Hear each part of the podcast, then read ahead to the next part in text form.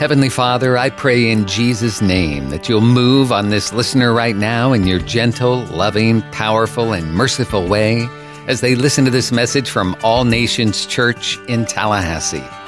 Amen. Luke chapter 5, I'm talking to you today about reclaiming God's best. Reclaiming God's best. Jesus is speaking. He's telling the disciples what God the Father is like. And he said to them, Which of you shall have a friend and go to him at midnight and say to him, Friend, lend me three loaves? For a friend of mine has come to him on his journey, and I have nothing to set before him. He will answer from within and say, He didn't even get up to open the door. He'll answer from within and say, Don't trouble me. The door is shut, my children are with me in bed. I cannot rise and give to you. I say to you, though he will not rise and give because he is your friend, yet because of his persistence, he will rise and give him as many as he needs. Some of you have been living far below God's best for you because you haven't pressed in.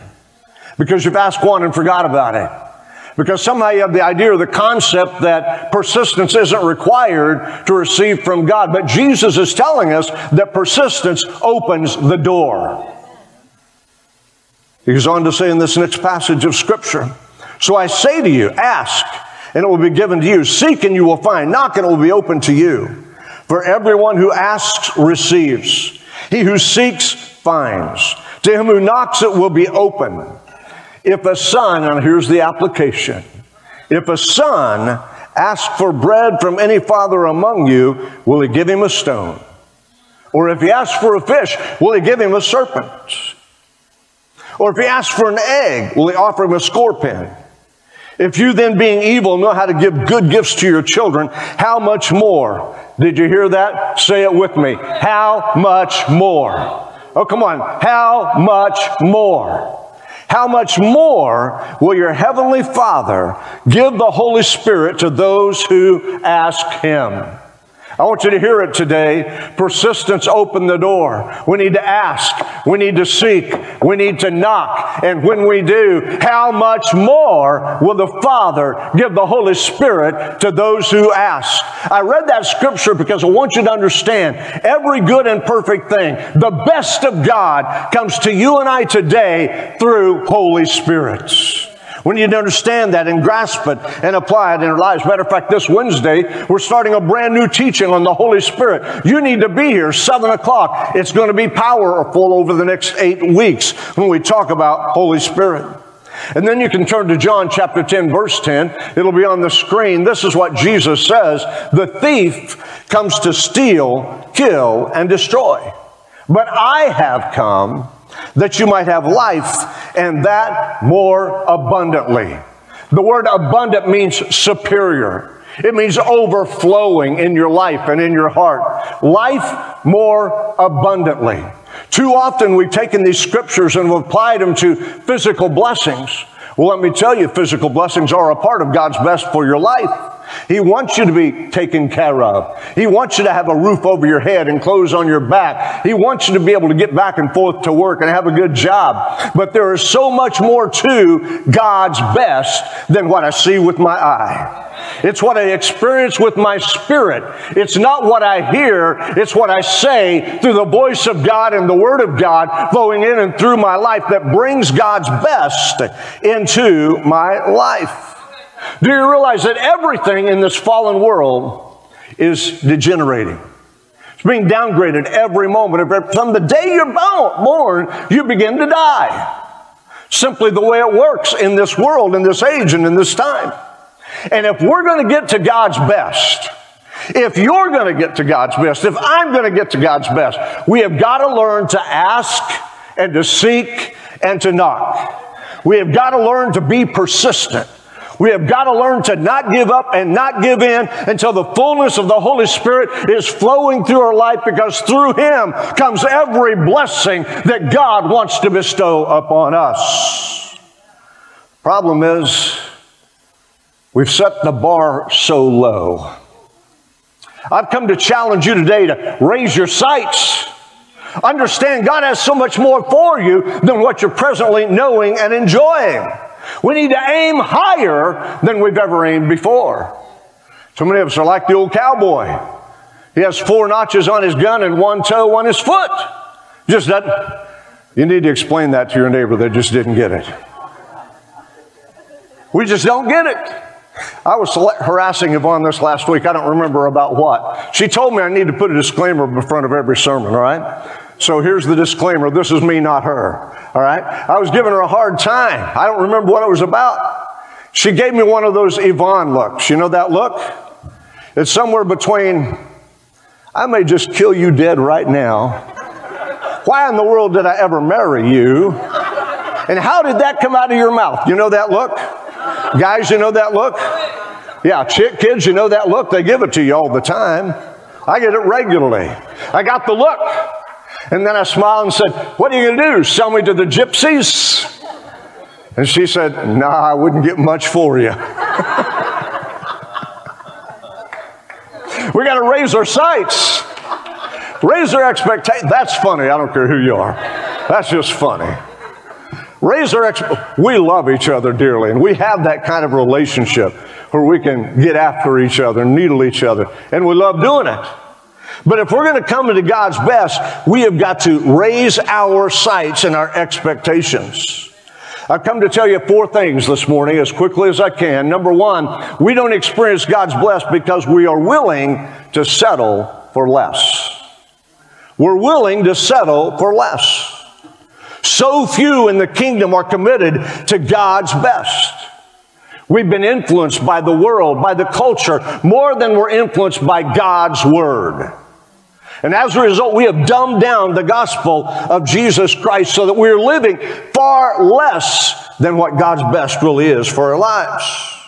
And here's this truth, you need to remember it. As long as you can live with less than God's best, you will. As long as you can live with less than God's best, you will. I look around, I see it all the time. So do you. Probably the greatest place we see this is in interpersonal relationships. The man says, I just got to have a woman in my life. The woman says, I just got to have a man in my life. So on the way to the courthouse to marry this dude, she drives by his mama's house to pick him up because he's living in her basement. He doesn't have a job. He doesn't have a car. That's not God's best. On the way to marry this woman. He goes by to pick her and her five kids, all from five different men, to think that's going to bring happiness into his life. That's less than God's best. Love the way you're shouting now. It's time for God to touch our hearts and our lives and for you and I to recognize there is something better than what we have right now. But as long as we're willing to settle for less, we will never have God's best. That's true in your spiritual walk.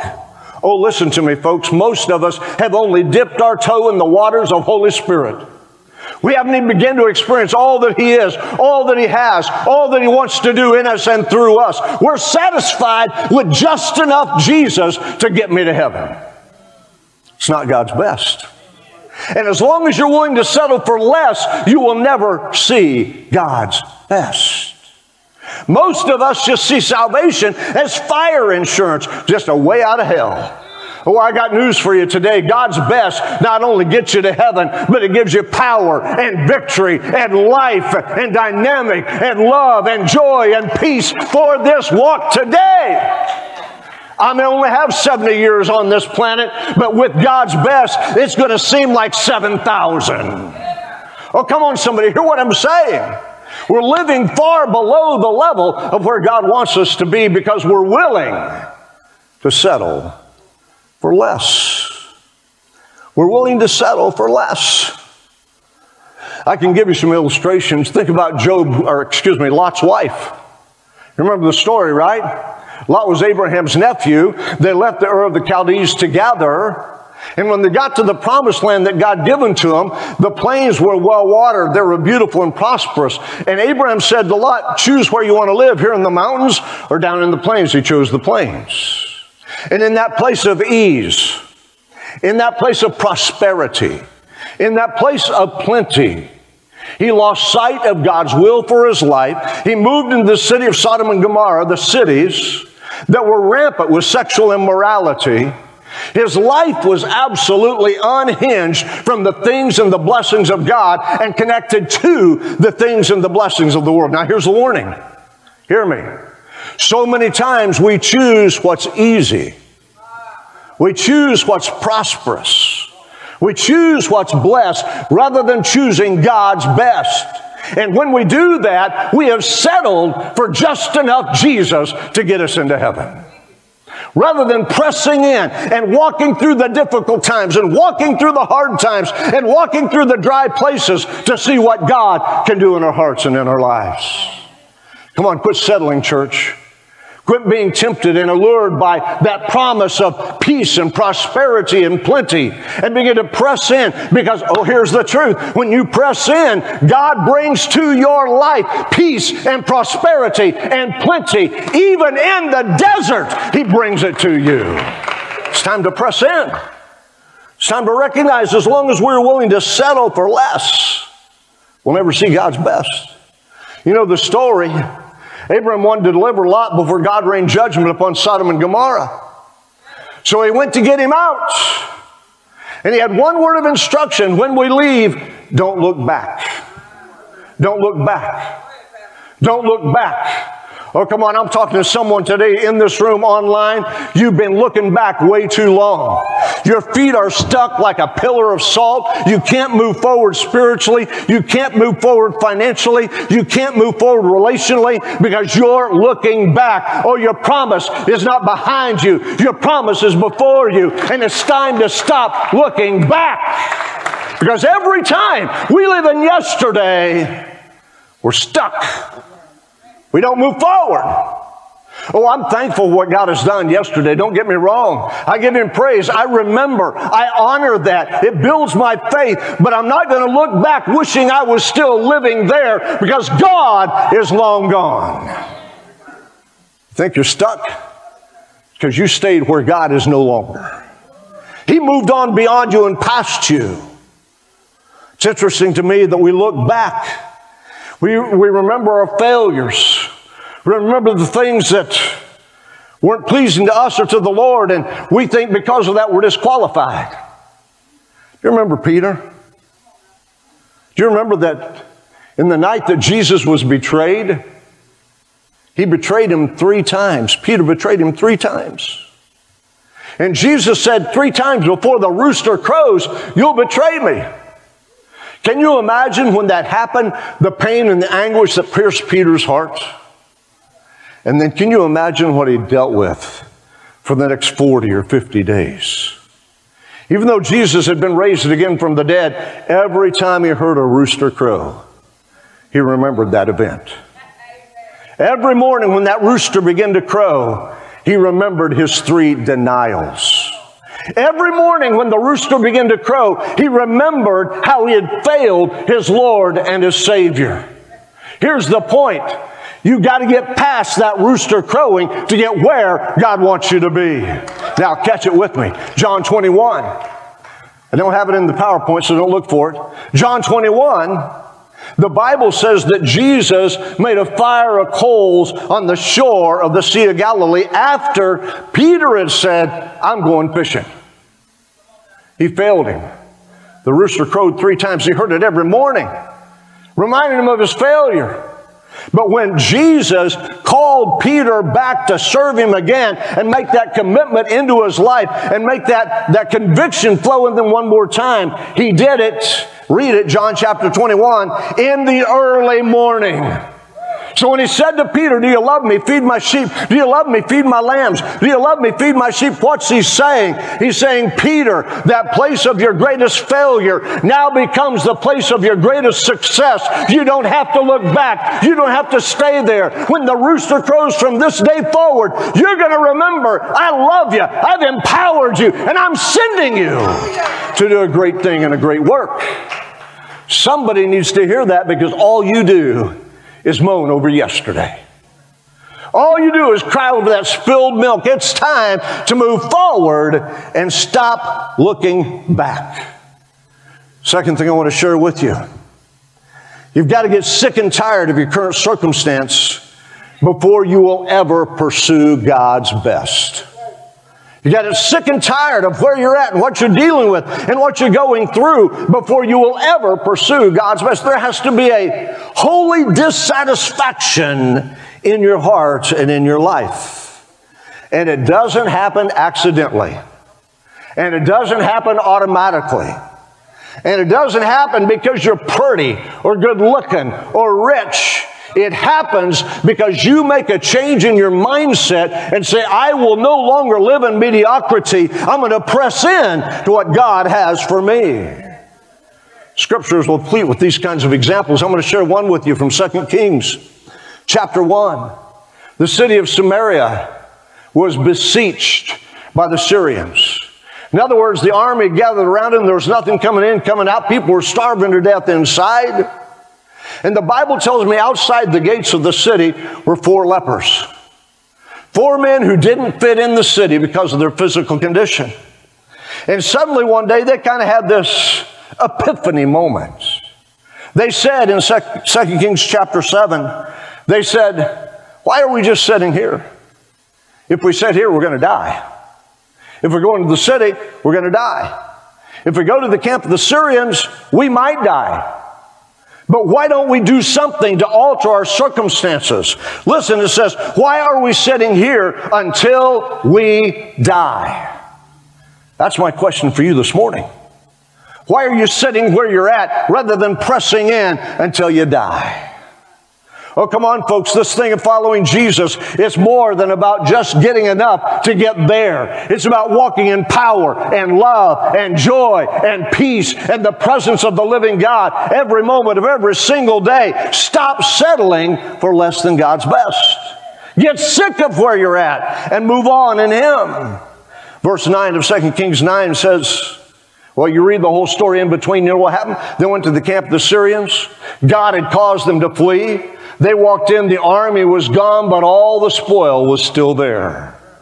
Everything was there. What the city lacked was found in those tents. There was gold and silver and food and clothing. Everything they needed was right there where the army had been. And then it says they, they got some of it, they took it out, they buried it, they got some food, they ate their fill, put on new clothes. Then verse 9, listen to this. They said to one another, We're not doing right. This is the day of good news, and we're silent. If we wait until the morning light, some punishment may come upon us. Therefore, come, let us go, hear this word, and tell the king's household. Now, here's my application. You will never come to the place where God is using you to expand and build his kingdom until you get tired of where you're at and you get tired of the circumstances that have you trapped and bound. And it's only when you recognize this is a day of good news that God is going to move you from where you're at to where He wants you to be. Oh, friend, it's time to stop complaining about your lack. Stop complaining about your want. Stop complaining about your messed up life and move into the presence of God and watch what He does in just a moment to turn your life around. But He'll never do it. He'll never do it because I prayed for you. He'll never do it because you came to this church or any other church. He will only do it when you get sick and tired of the circumstances you're living in. And when that event happens in your life, you will find power to see God do great and mighty things in and over your life. You don't need a word spoken over you this morning. You need to obey the word that's already been spoken over you this morning. Come on, church, it's time to dig down, dig, dig deep, and say, God, I'm sick and tired of where I'm at. I want your best in my life. I'm tired of mediocrity. I want more. I want more. I want more. Number three, we'll never see God's best as long as we have wrong thinking in our system. Stinking thinking. A few months ago, I got a text from my oldest daughter, Mindy. She said, Dad, I couldn't believe it. Our pastor was talking about stinking thinking. It took me back 10 years to when you always talked about stinking thinking. I'm here to tell you, stinking thinking will mess up your life and your relationship with God. It's time to understand God has to change our mind and change our attitude in order for Him to work in our life. Stinking thinking limits what God can do in us. John chapter 11.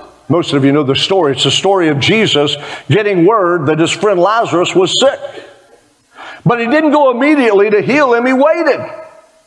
Four days later, he finally shows up in Bethany. Four days later, he finally shows up to see what's going on. And in verse 21 of John chapter 11, Martha, the sister of Lazarus, makes this statement Oh Lord, if only you'd have been here, my brother wouldn't have died. If only you'd have been here, my brother wouldn't have died. Now listen to me. She put God in a box that day. She said, I know you have power over sickness and you could have healed him, but you don't have any power over death. Stinking thinking. Folks, so many times we limit who God is and what God can do by our thinking, by our attitudes. We put him in a box that we have drawn around him. We try to limit him. Oh, listen, God isn't limited. He isn't going to stay in your box. You can think whatever you want to think, but I've come to tell you, my God heals, my God delivers, my God saves, my God provides, my God is powerful, my God is a force on the planet today, and my God is looking for people who will be a part of what he's doing who'll divorce themselves from the thoughts and the attitudes that put limits on God. Because we're really not limiting God, we're limiting what God can do in us. We have to understand that truth. We can't limit God, it's impossible. But we can limit what God can do in us. And when we limit what God can do in us by our thinking, by our attitude, we are settling for less than God's best less than what God wants to do in our hearts and our lives. Read it down, verse 32 of John chapter 11. The other sister, Mary, came to Jesus. Oh Lord, if only you would have been here, our brother wouldn't have died. The same thinking had polluted her mind and polluted her spirit, where she believed this God that they knew was God was limited in his abilities. And then Jesus took him out to the graveyard. And he said, I want somebody to roll the stone away. Look at verse 39. You know what Martha says? Oh, don't do that. He stinks. He's been dead four days. He smells. Don't do that. How many times have we came right to the place where God can do a mighty work and then we say, oh no, don't do that. Oh no, don't do that. It might cause a stink in my life. It might cause a stir in my life. I've come to tell you this morning until you divorce and murder that stinking thinking, you will never walk into the best God has for you. Stop limiting what God can do in your life by your attitudes and by your thinking. So, what's limiting your faith? What's holding you back from receiving all God wants you to receive? What boxes have you drawn around God? Because until you destroy those, you'll never come to the place where you know God's best. You'll always be settling for less. Jeremiah 29 11, the scripture says, I know the thoughts that I think towards you, saith the Lord, thoughts of peace and not of evil, to give you an expected end. The NIV says, to give you hope and a future. Plans to prosper you and not to harm you, to give you hope and a future. When God spoke those words through Jeremiah, Israel was in captivity. Things were bad. It was bleak. It was horrible. And thoughts of peace and prosperity was the furthest thing from their minds. But God said through Jeremiah, I know the plans I have for you. Let me stop here and tell you, before you were born, while you were yet in your mother's womb, God formed a plan for your life. He has a purpose for you. He has a path for you. And it's up for you today to step out of that box and let Him reveal it to you. His plans are peace and prosperity, hope and a future when you move into His best. Doesn't matter what the circumstance looked like, matters what God says.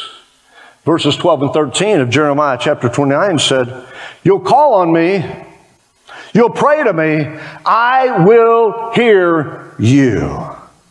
You seek me and find me when you search for me with your whole heart. You see, we get beyond that place of stinking thinking when we plug in and we pursue Him with our whole heart. When no longer is our relationship with Jesus limited to Sunday morning or Wednesday night or a five minute devotional of a morning. But our relationship with Jesus comes alive when 24 7 we pursue Him. He's our passion. He's our quest. We want all that He has for us. We will not settle for anything less than best. We got to push in. And number four, we don't receive His best when we are bound in the past. When we are bound in the past. Well, this isn't the way my grandma worshiped Jesus. This isn't the way it was when I was growing up. Let me say it this way yesterday's anointing will not carry you through today. Yesterday's anointing will not carry you through today. You need a fresh anointing every single day in order to do what God is going to do. Joshua chapter 4 verses 1 through 9. It's the story of Joshua leading the Israelites across the Jordan and into the promised land after 40 years of wandering in the wilderness because of their disobedience. And God told Joshua, when the priests step in the water, I'm going to roll the floodwaters of the Jordan back and they're going to walk across on dry ground. And before the priests come out of the water, they're to pick up 12 huge stones from the bottom of that river, carry them to the other side, which is Gilgal, where you're going to make camp, and build a memorial. Set them up so in the days ahead, when your children say, What do those stones mean? What's the purpose of that memorial? You can say, This is what God did for us. And then the scripture says God told him to build a second memorial only not on dry land, but to build it in the middle of the river at flood stage. To build those stones up. One of them, listen to me, the one they built at Gilgal, that pointed to what God had done. But the one they built in the river, that pointed to what God was going to do. Folks, you've got to come where you're not standing looking at the memorials of the past, but you're in the river and the water of God's flowing over you and the Holy Ghost is flowing through you and you're saying, God, do it again in me. A new work, a fresh work, a new anointing. Pour your Holy Spirit out upon me. I want the river of living water flowing from me. That's what that scripture teaches us. There is a place where we can honor our past, but move into the present and hope for the future through the power of the Spirit of God. It reminds us that God is able to do exceeding abundantly above all that we could ask or think. Exodus chapter 33, beginning in verse 18. God said, or Moses says to God, this is after he got the tablets of stone with the Ten Commandments, came down the mountain, and the children of Israel worshiping a golden calf. The next chapter, he says, God, show me your glory. God, show me who you are. Show me your glory. Visit me in a powerful way. And when you read those scriptures, Exodus 33 18, he said, Please show me your glory. Verse 19, then he says, speaking of God, I will make all my goodness pass before you. I will proclaim the name of the Lord before you. I will be gracious to whom I will be gracious. I will have compassion on whom I will have compassion. Now, I want you to catch this. And when you read that scripture, God said, No man can see my face. So I'm going to put you in this hole in the rock. I'm going to cover you with my hand, and you will see me as I pass by. You catch that? I will, you will see me as I pass by. In other words, you're not going to see my face. You're not going to see where I'm going, but rather you're going to see my backside and you're going to see my goodness and you're going to see where I've been and what I've done for you. And the knowledge of my goodness will propel you to continue the mission I've set you on. You see, you're going to see my backside. You're going to see what's happening behind where I've been and where I'm taking you. We think of that and we think, well, the backside, the back of the line, that's for losers. No, my friend, that's not true. When we see where God has been, we develop faith for where God is taking us. When we see what God has already done, when we see His goodness, because that's what He said, I'm going to show you my backside and you'll see my goodness. When we see the goodness of God, it gives us faith to move forward. Well, what is the goodness of God? Best defined from the book of Nehemiah, Nehemiah, chapter 9, verses 25 and 35. In his goodness, excuse me. The Bible says they captured fortified cities and a fertile land. This is speaking the Israelites coming back from Babylon. They took possession of houses full of every good thing hewn cisterns, vineyards, olive groves, fruit trees in abundance. So they ate and were filled and grew fat and reveled in his goodness. God's goodness brings everything you need into your life.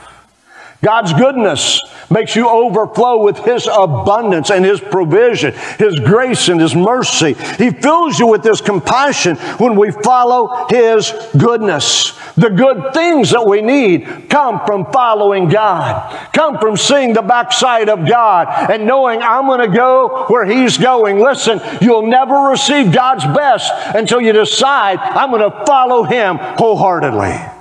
Until you sell out and give into all that God has for you, you will never see His best in and over your life. We have to come to the place, church, where we won't settle for anything less than God's best. And that's the attitude that's missing in so many lives. Tom, come back, please. The bar of expectation has been so lowered in many individuals. We really don't believe in deliverance. You're an alcoholic, I'm sorry. Go to AA. You're a drug addict, I'm sorry. Go to NA. You're divorced, I'm sorry. We don't have any time for you. You're bound by this, that, or the other. We don't have an answer. We have so lowered the expectations that we fail to allow people to see the power and the presence of the Holy Spirit. And as a result, people then live in doubt and disbelief and discouragement. Oh, it's time to raise the bar. It's time for the church of Jesus Christ to say, He is the same yesterday, today, and forever. What He did for one, He'll do for another. If He can save that guy, He can save this guy. If He can forgive her, He can forgive me. If he can deliver that drug addict for 20 years, he can set anybody free. If he can break the curse of the bottle over that guy's life, he can do it for anybody. Oh, somebody hear me today. It's time to raise the bar. Raise the bar of our expectations. One of these days, we're going to stand before God. And when we do, I believe the light's going to come on. Suddenly, we're going to realize well, I made it, but I spent my whole life living far below God's best. I got here, but I didn't influence anyone for Jesus. Somehow I made it by His grace, but I didn't do a single thing to expand His kingdom. I'm here to tell you this morning we don't have to limp into heaven crying, Praise God, we made it. When we seek God's best, there is a life of victory, a life of hope, a life of provision, a life of peace, a life of prosperity that God will lead us into. But you got to be willing to stand and you got to be willing to fight. Because the old enemy, Slewfoot, horns on the head, wants nothing more than to convince you you can never get there. Well, I've come to tell you, he was a liar. He's a liar and the father of all lies. Because the word says there is a place of God's best. And when you pursue Him, when you push everything aside, when you don't give up and you don't give in, when you fight the good fight of faith, you will see it. You'll live in it. Be powerful and effective in your life. I said it earlier, I'm going to say it again. If you don't stir yourself up, it's not going to happen.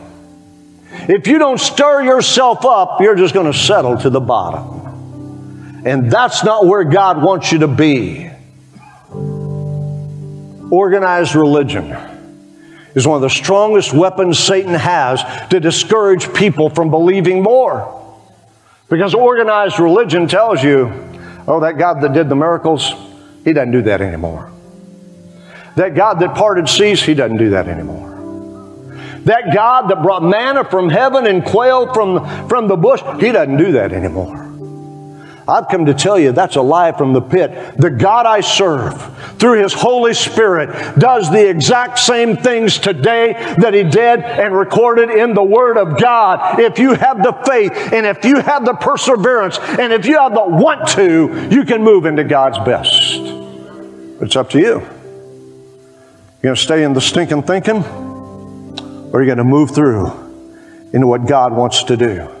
We have to recognize, listen to me, I'm wrapping it up. We have to recognize it's not about getting God to do something that He hasn't done. It's about stepping in to what He's already done.